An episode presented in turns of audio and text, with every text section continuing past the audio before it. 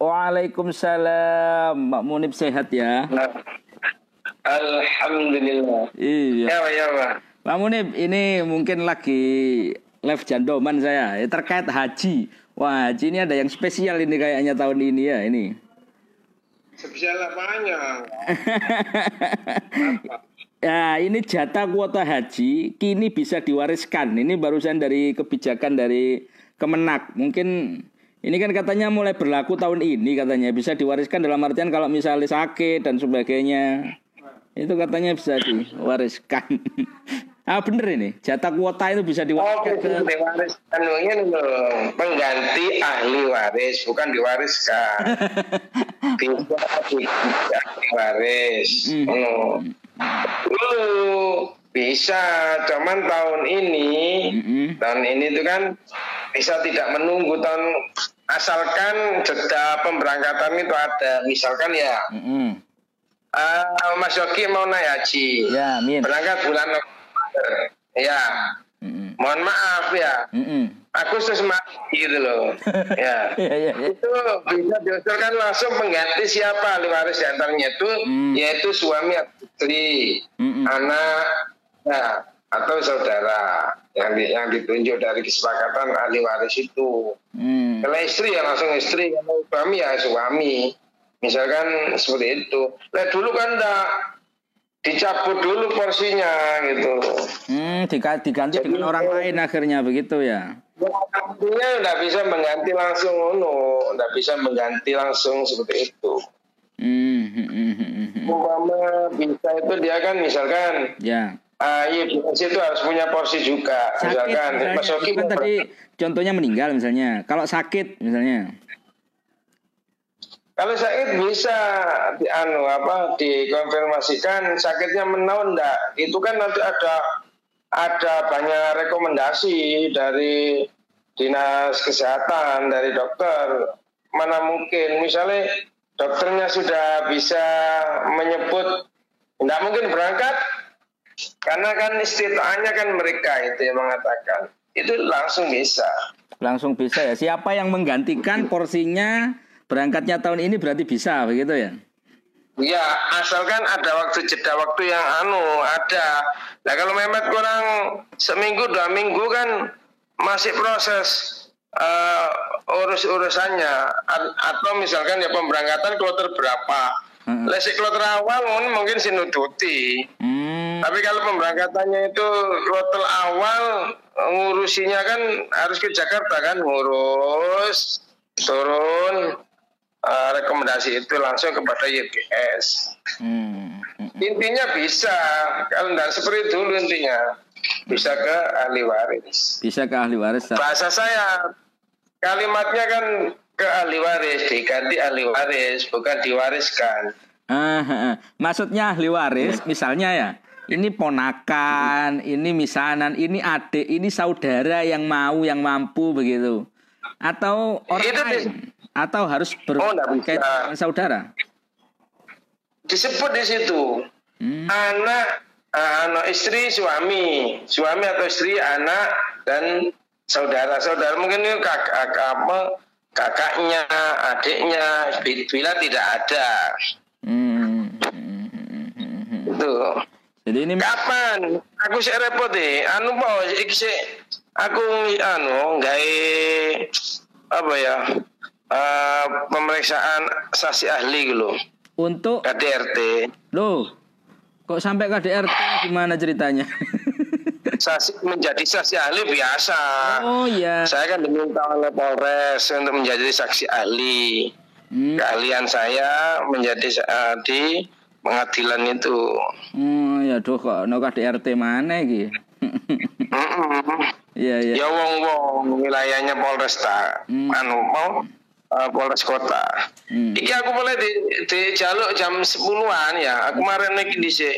Siap dilanjut. Ini mau menyiapkan berarti ya untuk sidang berarti. Iya anu untuk diminta keterangan oleh Keterangan.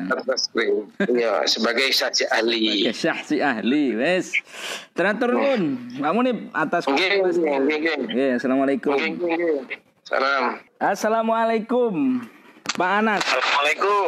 Wah, Pak. Jandoman. Iya, sing buri sing nas. Jandoman lah. Lagi OTW ini panas ini. Iya. Iya, panas apa kabar ini? Bawaslu masa kampanye seperti ini gimana? Kemarin katanya sempat melakukan beberapa eh, apa ya meminta keterangan dan sebagainya. Gimana sejauh ini Pak Anas? Beberapa hal yang Eh, Bawaslu lah kaitannya dengan kampanye untuk Pilwali. kampanye ini ada dua apa ya fenomena yang Hmm. apa beda lah dengan pemilu sebelumnya Mm-mm. khususnya tahun 2015. Nah, Hmm. kalau dulu itu eh, tidak ada ASN yang kemudian berani terang-terangan mendukung. Kalau saat ini ini sudah ada empat eh, ASN yang apa kita tangani untuk ditindaklanjuti ke Komisi Aparatur Sipil Negara Hmm. karena nah, diduga melanggar kode etik sebagai aparatur sipil negara. Hmm. Nah, itu yang pertama. Yang kedua ini terkait masa kampanye yang eh, maksudnya kegiatan kampanye sendiri itu yang sering kali kita tiap hari selalu mengawasi, selalu mengingatkan kepada tim kampanye maupun eh, peserta kampanye itu sendiri. Dalam hal ini untuk pencegahan eh, penyebaran COVID-19. Itu ada dua garis besar yang kemudian yang membedakan dengan pilkada-pilkada sebelumnya. Hmm. Itu Mas. Iya, panas. Ada empat ASN yang kemudian sempat diperiksa dan sampai ke komisi apa penegakan aparatur sipil. Komisi A- A- KASN, Komisi Aparatur Sipil Negara. Ya, yang berkaitan dengan itu kaitannya dengan dukung mendukung pasangan calon begitu ya. Rata-rata apa yang dilanggar sebenarnya Pak Anu, Pak? Eh, ada dari eh, hasil pemeriksaan memang ada yang kemudian eh, mengakunya tidak sengaja atau ada yang kemudian aturannya belum tahu secara benar Hmm. ini melanggar atau tidak padahal di, di peraturan bersama yang dibangun oleh Bawaslu oleh eh, Komisi Aparatur Sipil Negara bahwa tindakan eh, ada 16 item yang eh, kemudian menjadi perhatian teman-teman ASN agar tidak terlibat eh, dalam hal dukung mendukung seorang kepala daerah.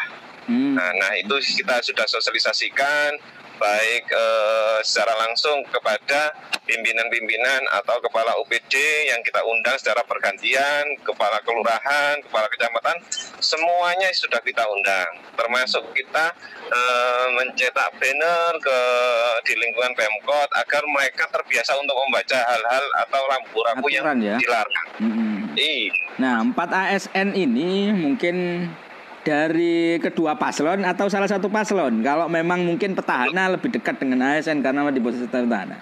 Atau gimana, Pak? ada ada yang pertama itu ada yang tidak tahu murni mau ada di yang tidak tahu murni aturan main eh, mau maju ke kepala daerah akhirnya mencalonkan nah Hmm. itu salah satunya nah yang sudah inkrah sanksinya dan yang tiga ini ada yang paslon satu ada yang paslon dua Hmm, hmm, hmm. gitu Apa yang dilakukan? Apakah rata-rata foto yang pakai jari dan sebagainya?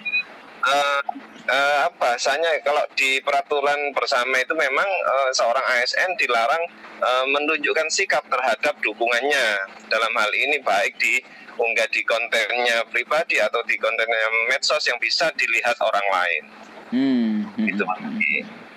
Ya, termasuk semua, semua eh, terkait eh, sanksinya itu kita serahkan ke Komisi Aparatur Sipil Negara.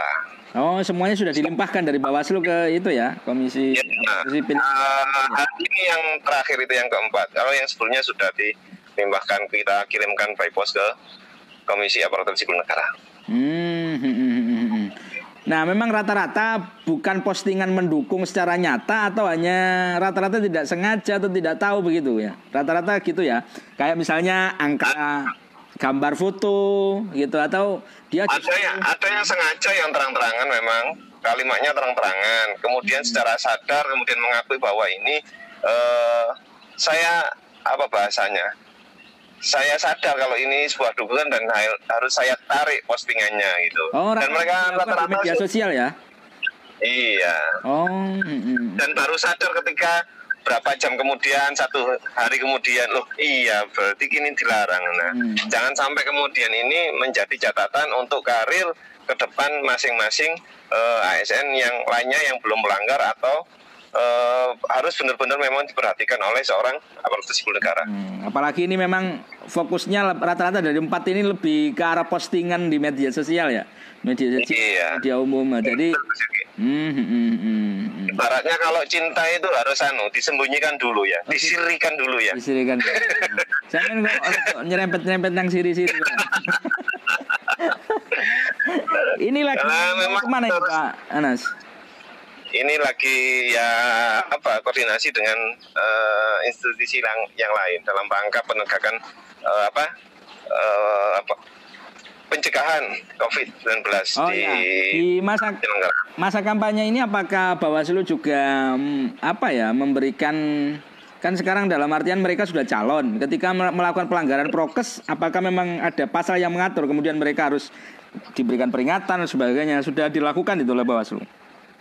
Eh, selama 10 hari pertama ini di masa kampanye memang kita eh, sampaikan bahwa pada saat sebelum menggelar kampanye mereka juga satu me- memberitahukan ke kepolisian bahwa ada kegiatan kampanye itu yang pertama. Yang kedua dalam hal ini untuk eh, pengamanan mereka dalam semua kegiatannya selama kegiatannya. Nah yang kedua adalah eh, memperhatikan protokol kesehatan. Toh ini gawenya tidak hanya gawenya seorang calon kepala daerah eh, atau tim kampanyenya ini gawenya semua masyarakat. Jadi kesehatan masyarakat harus diperhatikan yakni terkait protokol kesehatan. Misalkan mau menggelar acara ya menyiapkan cuci tangan, ya menyiapkan hand sanitizer, Berarti menyiapkan masker. masih taat-taat saja ya. Soalnya kita lihat itu ke, per- ke pemukiman, ke kampung, keliling dan sebagainya. Ya kalau ada kelebihan kita ingatkan secara langsung. Oh langsung. Ada berapa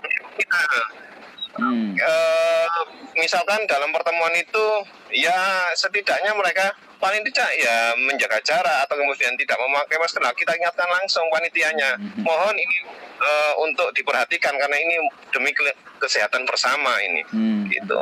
Langsung ditegur. Bahkan saya meminta, nah, bahkan saya meminta kepada warga masyarakat agar tidak teriming-iming kemudian harus menghadiri kampanye kalau tidak eh, ada jaminan awal untuk eh, bahasanya TKP-nya itu tidak memperhatikan protokol kesehatan. Hmm. Toh lebih baik memperhatikan kesehatan karena itu sifatnya wajib. Kalau menghadiri kampanye kan sunnah. kan gitu aja. Iya iya iya mantap. Siap, her her, siap Ustaz. Matur nuwun Pak Anas untuk sharingnya pagi ini. Terima kasih, matur Iya iya iya, Assalamualaikum. Oke. Assalamualaikum. Salam ya Mas Eki. Iya, lagi sibuk ini. Anu, Pak Ketua. Salam. Lagi sibuk Pak Ketua. Anda, anda, anda. Oh ya. Enggak, enggak, enggak. Ya. ya. Gini Pak Ketua, ini lagi jandoman Pak Ketua. Live. Oh. Ya, santai tapi Pak. Ya, Ketua. ya, ya, ya. Ya mungkin beberapa poin Oke, kaitannya dengan oke. masa kampanye kan sempat ramai juga. Ini termasuk juga eh, selain kemarin melayani pendemo. Waduh Pak Ketua masih jadi ini lakon lagi. Tugas, Iya. tugas, tugas. Iya, iya gimana? Ya, ini yang kaitannya dengan Pilwali kemarin, kemudian soal ini, soal eh, kaitannya dengan rencana pemberian seragam gratis yang sempat rame juga katanya ini apakah memang di proses dewannya ketika PAPBD atau APBD ini nggak bisa goal sehingga apa atau di proses apa sebenarnya gimana di dewan sendiri untuk memberikan penjelasan kaitannya dengan beberapa statement itulah Ya, ya, ya. ya. Jadi begini, jadi memang ini kan menjadi rutinitas pemerintah daerah Mm-mm. dalam meningkatkan pendidikan terhadap anak-anak kita itu pemerintah kota Pasuruan itu dari dulu kan mempunyai program untuk memberikan seragam gratis Mm. terhadap anak kita SD maupun SMP Mm. itu sudah dari dulu Mm-mm. Mm. dan itu berkelanjutan. Nah, 2015 anggaran itu pun sudah ada sebenarnya. Mm. Namun terkendala apa? Kami kan juga tidak tahu yang pada akhirnya proses itu terjadi gagal lelang. Hmm, hmm, ya. Nah kalau di beberapa statement yang kemarin yang baru kita baca itu karena speknya kan itu tidak sesuai dengan yang diinginkan oleh beliaunya kan gitu. Hmm, hmm, hmm, hmm. Yang sebenarnya kalau kami itu kan itu menjadi wilayahnya ULP lah gitu. loh. Ya. hmm, hmm. Nah, sudah terjadi gagal lelang sehingga di 2020 itu pun Diajukan ya di PAPBD ya. di enggak, Bu. bukan di APB APBD di APBD 2020-nya itu Oh, ha, ha, ha, ha. Ah, kita berharap itu bisa dimunculkan karena 2019 itu tidak ada. Ya. Namun ternyata tidak ada cantolannya, tidak ada rumahnya di RKPD. Jadi seluruh kegiatan di pemerintah daerah itu prosesnya harus ada di, B- di RKPD yang eh, disahkan juga dimasukkan dalam kuah PPAS itu yang dijadikan dasar untuk dimasukkan dalam RAPBD tahun yang berikutnya. Hmm, hmm, hmm. Nah dalam pembahasan itu tidak ada di 2020 itu Hmm. tidak ada. Katakan karena tidak ada rumahnya ya sudah. Akhirnya kita sepakat di forum Badan Anggaran dan tim anggaran tersebut untuk kita aloka- alokasikan anggaran tersebut lagi itu di perubahan. Oh ya. Hmm, Di perubahan 2020 ini gitu. hmm. Nah kemarin kita paksakan, namun berbalik lagi teman-teman di tim anggaran itu dengan alasan waktunya yang tidak mencukupi.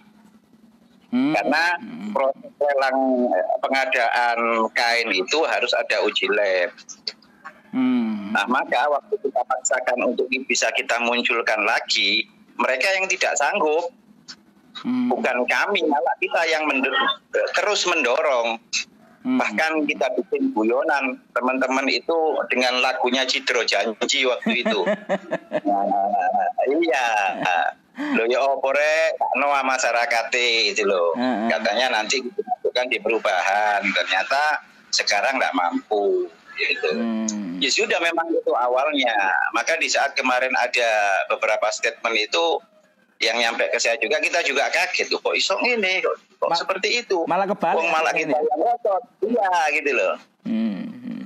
Nah, maka sebenarnya kalimat-kalimat seperti itu janganlah tidak baik untuk keberlangsungan pembangunan di Kota Pasuruan yang seharusnya eksekutif dan legislatif itu kali eh, ya harus benar-benar bersinergi. Ya. Hmm, hmm, hmm, hmm. Pemerintahan secara utuh itu antara eksekutif dan legislatif begitu. Hmm, hmm, hmm, hmm. Ya, kemarin kita panggil tim anggaran di depan seluruhnya karena waktu kemarin juga pembahasan itu kita maksa itu di forum badan anggaran dan tim anggaran. Gitu. Nah, kita ingatkan lagi. Saya ajak flashback karena beberapa bulan yang lalu, beberapa hari yang lalu kita bahas PAPBD 2020. Hmm. Ya, saya minta ke orang-orang tolong sebutkan fraksi mana yang nolak biar sama-sama enak gitu loh. Karena kalau berbicara fraksi tidak disebutkan, nah lembaga ini kan yang kena. Ya. Hmm, Sebut saja kalau memang ada fraksi yang nolak. hmm. Yang sebenarnya padahal sebenarnya di forum itu bahkan kami yang mendorong gitu. Hmm, Hmm, hmm, hmm. itulah intinya gitu. Siap. Artinya kemudian bukan menjadi bagian dari alasan ya. Memang harus ada mekanisme ya untuk eh, apa melaksanakan itu harus ada uji le, uji apa dan sebagainya katanya. Itu memang Ya, itu permintaan dari prosesnya lelangnya bukan di eksekutif, tapi penganggarannya itu kan memang ada mekanismenya. Hmm. Mekanisme anggaran kan sudah diatur. Hmm. Kan gitu. Sebelum masuk di KUA PPAS harus disahkan lewat RKPD dulu harus masuk gitu. Hmm, hmm, hmm, hmm. 2020 Ah, tidak ada cantolannya gitu ya. Tidak mudah dianggarkan karena memang 2019 itu yang harus kegiatan itu bisa jalan. Hmm. Nah, itu tidak bisa dijalankan gitu loh. Hmm. Begitu. Nah, di akhir ini berarti memang akhirnya kondisinya tidak bisa seperti 2018 yang lalu juga berarti ya, yang sebelum-sebelumnya berarti. Tahun ini Ya kalau kemarin, ini. ya kalau kemarin-kemarin lelang kain itu bisa berjalan dengan normal Hmm. sesuai dengan harapan kita bersama. Nah 2019 ini kenapa kok sampai seperti itu itu loh? Hmm, hmm, hmm, Harusnya yang tanya kan kita. hmm, hmm, hmm, hmm, Betul itu. hmm. Nah maka dalam proses lelang itu kan sudah ada yang menangani ULP Hmm. sehingga persyaratan yang menjadi persyaratan itu kan menjadi wilayah dia. Gitu. bukan wilayah individu satu atau individu yang lainnya. Itu. Itu. Oke, siap. Terima kasih Ketua untuk penjelasannya. Oke. Ini bisa menjadi bagian biar tidak saling menyalahkan tapi bisa lurus permasalahannya. Ya, itu yang menjadi kunci keberlangsungan pembangunan Keberlangsungan. Pasuruan. Hmm. Ya. Siap. Oke, matur nuwun Ketua. Eh, Assalamualaikum. Ya. Salam.